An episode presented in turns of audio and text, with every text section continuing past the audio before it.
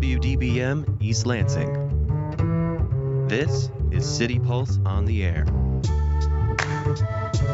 Joining you now, your editor in chief of the Lansing City Pulse, Berl Schwarz. Hello, this is Arts Editor Skyler Ashley, filling in for Berl Schwarz. On today's edition of City Pulse on the Air, we are talking to Mary Cusack and Jack Wagner of the Michigan Justice Advocacy Organization. Michigan is one of only six states in the U.S. that does not have a good behavior credit system for the incarcerated, and Michigan Justice is looking to change that. Cusack and Wagner discuss why that's important, and delve into many other facets of criminal justice reform and the prison system here in Michigan. Let's check it out. So you guys are joining me on uh, joining us here on City Pulse on the air from the Michigan Justice Advocacy Group. How, how did you both get involved in Michigan Justice Advocacy? Why don't you just um, explain your involvement in it, um, what it is, and you know why this is uh, important to you? Yeah, Mary, did you want to go first? Nope, you should, Jack.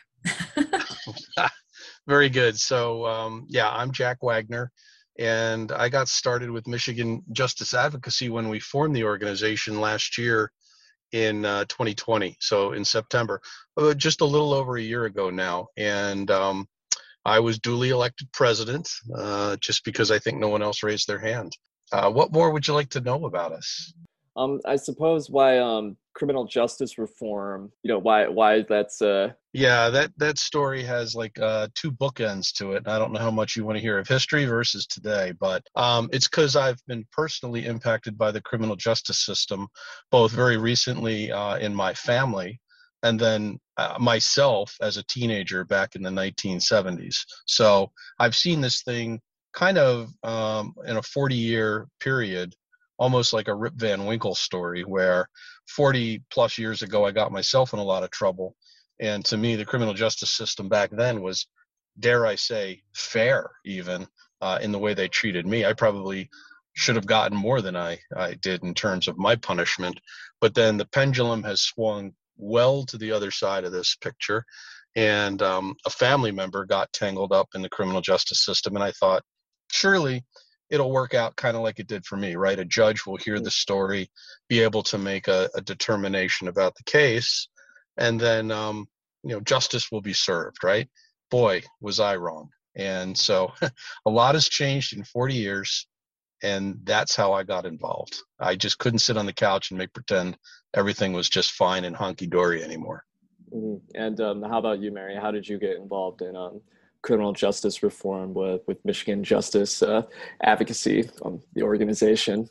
Mm-hmm. I, I, came at it from a different angle because I've worked um, for community colleges for 21 years now. Um, and so part of my job, um, actually it wasn't part of my job, but, but as a uh, dean at Mott Community College, I kind of got involved in um, uh, what they are calling the Second Chance Pell Initiative, and this is a um, an ex- what they call experimental sites through the Department of Education, the federal Department of Education, um, under John King, who was Obama's Secretary of Ed, and so. Um, while Pell Grants were uh, taken away from incarcerated students in the 90s when the omnibus crime bill went through, um, the Department of Ed can can work around legislation if they're doing an experiment. So they brought back Pell Grants for selected colleges and prisons so that they could basically um, do the data crunching to show that giving education to incarcerated individuals actually helps with outcomes and lowers recidivism rates.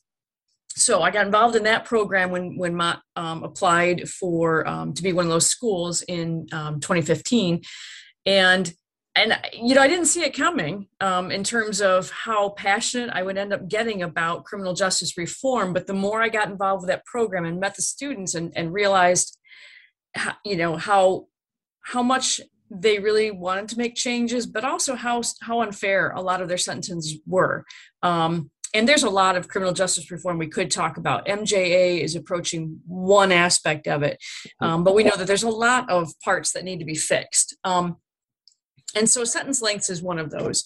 Um, so I, I, got more passionate about criminal justice reform um, kept doing more and more research on my own. And then i stumbled on mja i think in january or february learned about their work and um, contacted them and said do you need somebody who has some you know experience uh, in higher ed? And um, and they they brought me into the fold. And it's just been really exciting to learn um, how the legislative system works when you're trying to introduce a bill it's it's been really a learning experience for me. Um, and of course jack will will talk in a minute about our our wonderful success that we uh, we can share finally. Yeah before i do i'm going to give a resounding amen to what mary is saying about the component of education.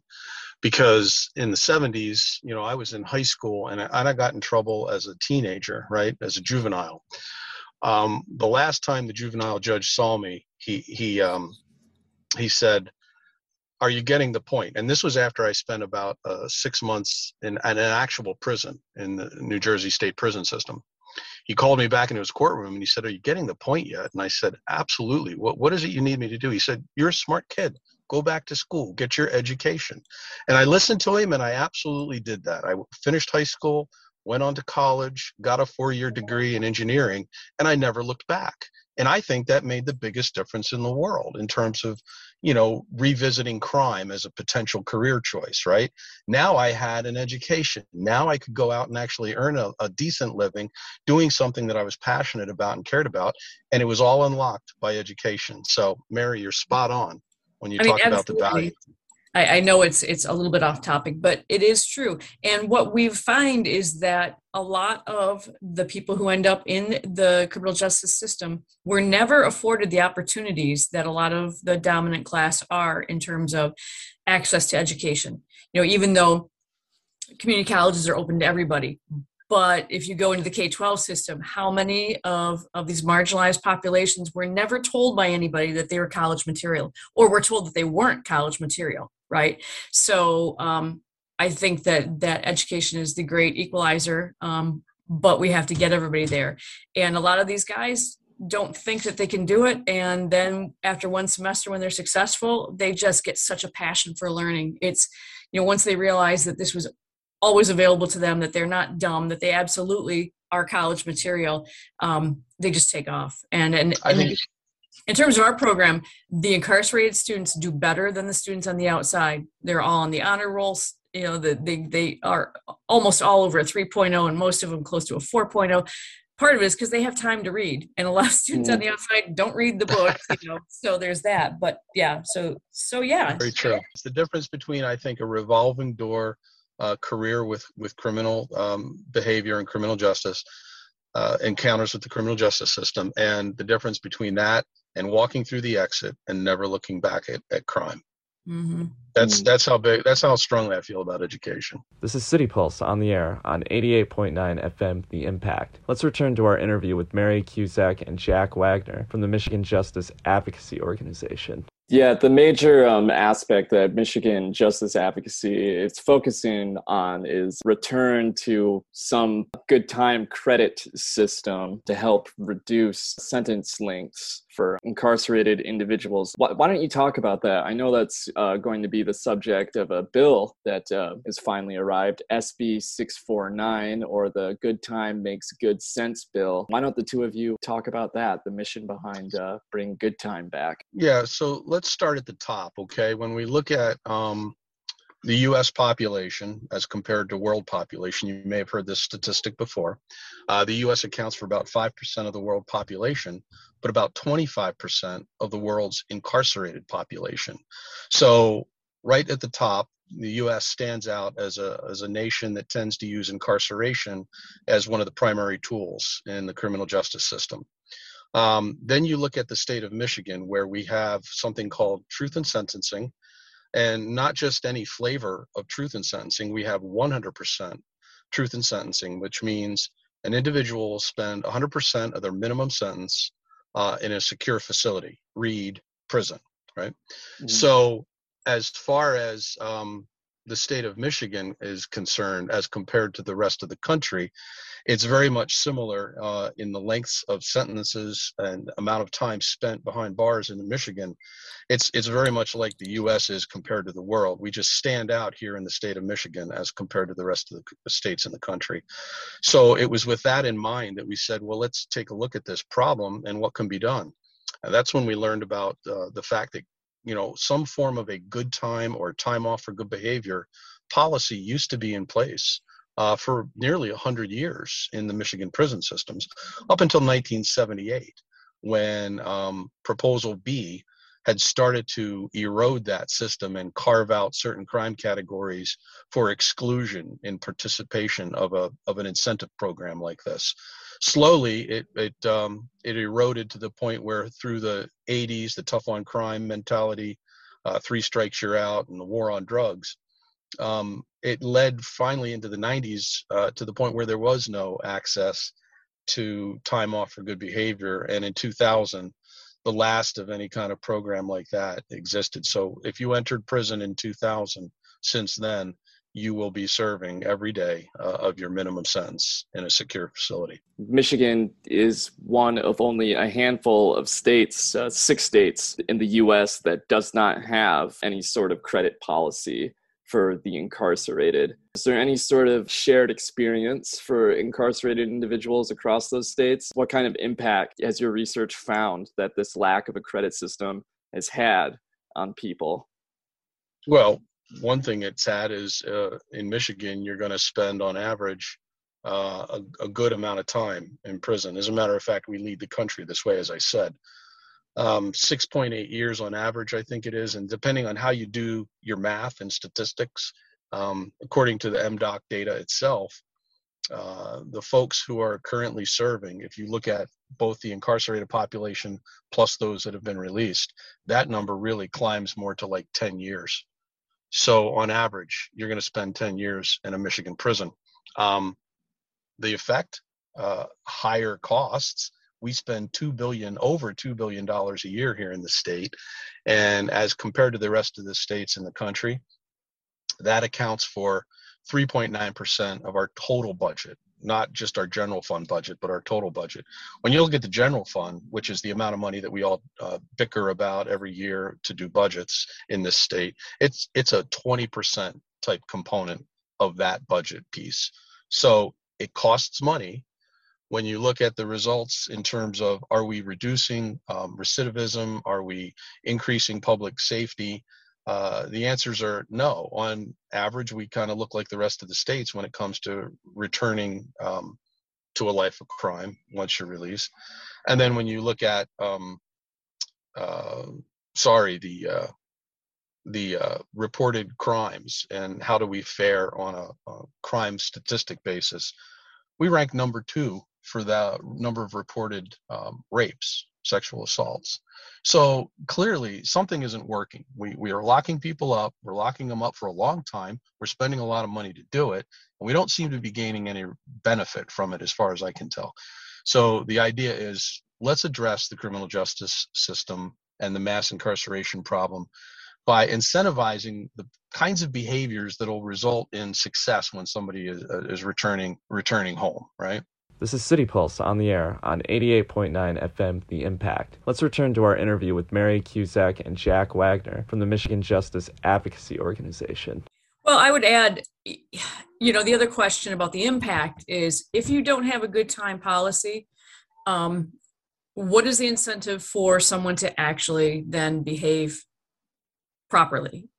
So it becomes a safety issue for the employees of the prisons as well.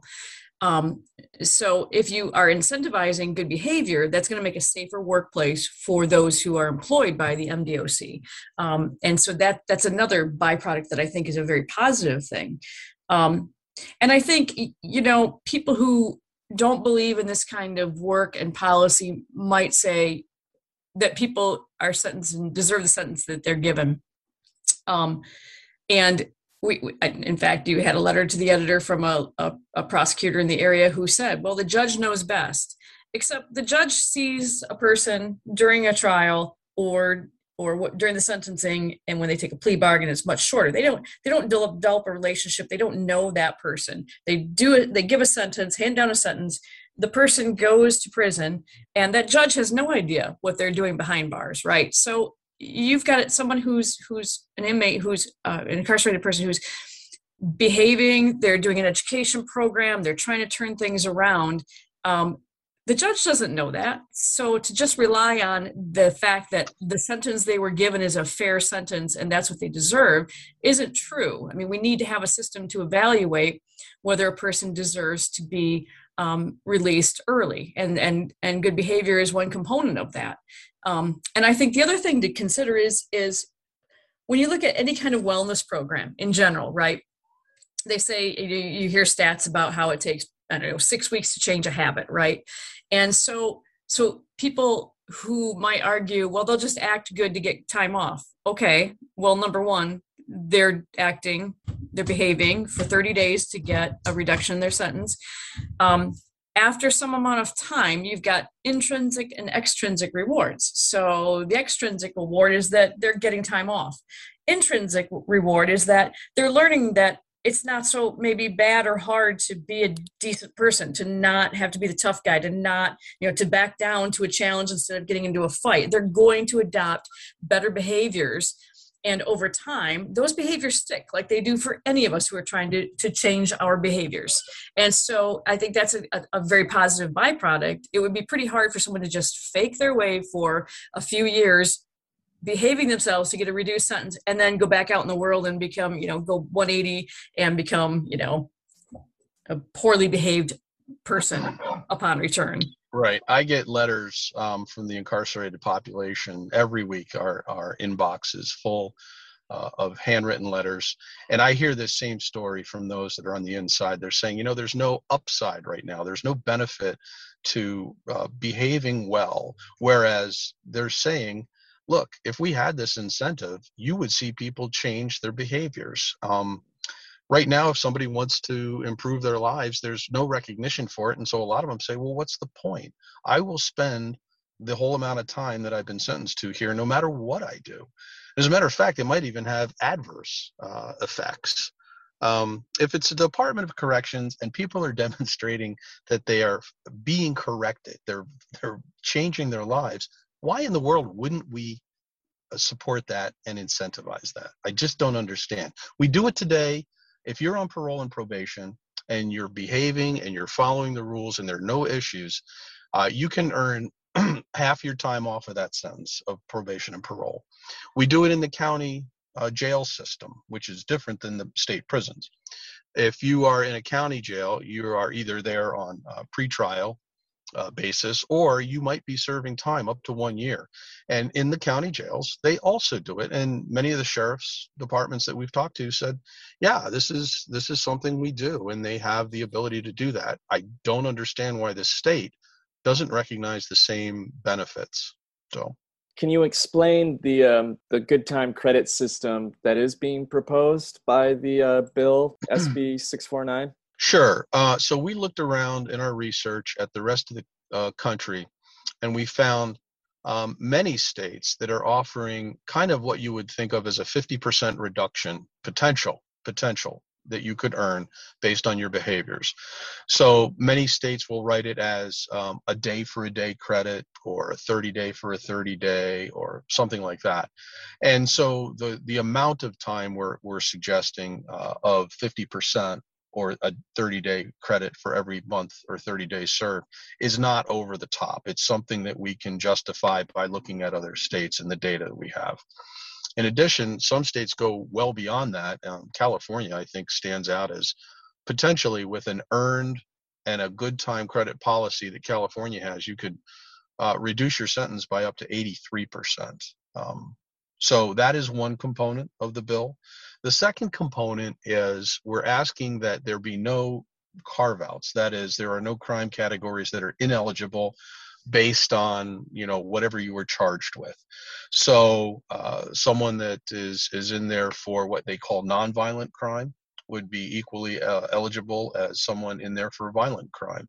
And the word violent crime is being used ever more expansively these days. So some 70 odd percent of the population in the Michigan uh, Department of Corrections right now is serving some kind of um, sentence uh, regarding a violent crime. So if you don't deal with violent crime and you don't deal with the core issue, you're really not dealing with the the core of mass incarceration. You're dealing with the periphery, uh, you know, the 25% or 30% around the edges. So we don't want any carve out carve outs. Um, the only exception to that is if you are serving life, we can't reduce. There's no 50% reduction of life. You know, life is life. And so if you're serving a life sentence, this bill can't help you at this time. If someone were resentenced, if they were serving life, but perhaps they appealed to the uh, conviction integrity units or had a chance to be uh, resentenced, it could be that they could have earned those credits then at that time when they have a numerical sentence. The one other thing that would would help fix this is we're trying to correct past wrongs, and so we would like the bill to be applied retroactively that means so from the moment somebody uh, set foot into custody at Michigan Department of Corrections, look at their historical record uh, of misconducts. If they have no misconducts, then they should get credit for that time served. And so this could have a substantial impact on the, the current population. They would then become eligible. So our bill doesn't make someone automatically released from prison. What we're asking is that they get the opportunity to come before the parole board and then have a hearing. Right now, you know, as I said before, they're going to spend every day of their minimum sentence, and we're trying to get that time reduced so that people get a chance to demonstrate to the parole board look, I've learned from my mistakes. I, am ready to go back and um, be a contributing member to society. We want that process to speed up. Well, now that the bill is uh, introduced, it's official. It's got a it's got a number to it and everything. What's the next uh, step here? What you know? What comes? What comes now? I guess what's the uh, at the top of the docket for the work that you guys sure well have? Mary what have you what have oh. you learned so far Mary this is where yeah I laugh about how much I've learned about you know uh, some of us, um, and Skyler, you might be too young to remember Schoolhouse Rocks, but those of us who remember Schoolhouse Rocks, there was the whole uh, bill, the one about becoming a bill, and uh, you know, it made it sound so simple, right? but so what you find out is, you know, we we uh, have to go through. Um, it goes to committee, and the committee has to decide that they are willing to do a hearing to discuss it further. So some things can go to committee and just die in committee. Um, so the next step is really to uh, get a hearing. Um, and for that, we really need uh, grassroots. We need the public um, to contact their legislators and and make them aware that that they know about this bill, they support this bill, so that potentially we get a hearing. Um, that would be the next step. So right now for MJA, it's it's a uh, big campaign of public awareness um, a big push to get people to reach out to their legislators and and and show their support for the bill. Yeah, get people engaged. We want the public to become better educated and really get participate in government, right? Get involved in the process. This is supposed to be government of the people and by the people and for the people. So the people should be participating in this. And that that's the next step really is people let their lawmakers know that this is something that they support. Call your lawmaker, write your lawmaker, even show up in Lansing um, to speak with your lawmaker in person. Is a great way to, to, to proceed. This is City Pulse on the air on 88.9 FM The Impact. Let's return to our interview with Mary Cusack and Jack Wagner from the Michigan Justice Advocacy Organization. And I think that, it's really important. Again, people often hear anything about criminal justice reform and they think of you know we're letting criminals out you know they, they focus on that part. And i think a really important part for people to consider of the criminal justice system number one is that we know that there are a lot of disparities based on um, race, race and ethnicity. Um, but even among just just going to the basic who's in prison? Um, and i think one of our stats is that 55% um, of men who are incarcerated are fathers and 65% of women are mothers. So you've got a substantial number of children who have um, a parent in, in incarcerated. And the problem with that is how much it disrupts a family life, you know, and, and the child, the, the fallout for children. So, you know, how, if you, if you, you have a parent who's in prison, how do you concentrate on being a, a child and being a student in school and being successful in school when you have this stigma of having a parent in prison. Um, and the disruption to um, you know income for that family. And you know a, a child may is then either living with grandparents or has one parent. So the way that the criminal justice system works really hurts a lot of families. And i think that's something that people are becoming more cognizant of the fallout of you know this idea of we had to get tough on crime and that has destroyed a lot of families and it it will take generations to fix this um, and so i think that's one thing in terms of this grassroots effort is you know i hate to I don't know, I sound like Sally Field, but think about the children, you know, or mm-hmm.